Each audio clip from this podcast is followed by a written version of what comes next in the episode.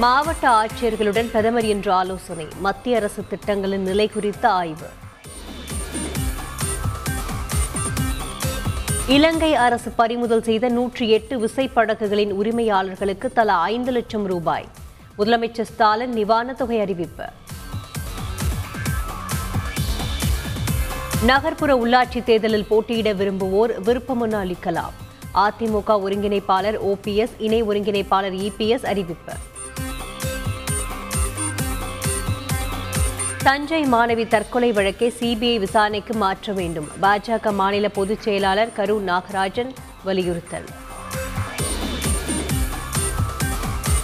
கோவை குனியமுத்தூரில் பாழடைந்த குடோனில் பதுங்கிய சிறுத்தை சிக்கியது. ஐந்து நாட்களாக போக்கு காட்டிய சிறுத்தை பிடிபட்டதால் மக்கள் நிம்மதி.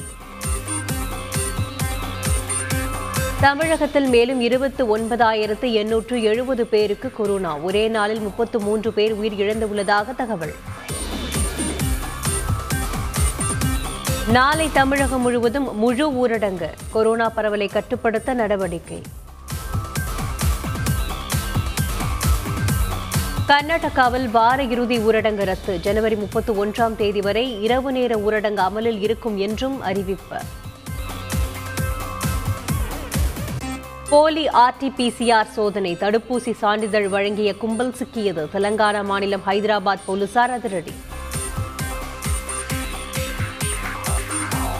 புதிய அம்சங்களுடன் கோவிந்த் இணையதளம் மாற்றம். ஒரே தொலைபேசி எண்ணில் ஆறு பேர் பதிவு செய்த முடியும் இந்தியாவிற்கு எதிரான ஒருநாள் கிரிக்கெட் தொடரை வென்றது தென்னாப்பிரிக்கா. மூன்றில் இரண்டு போட்டிகளில் வென்று அசத்தல்.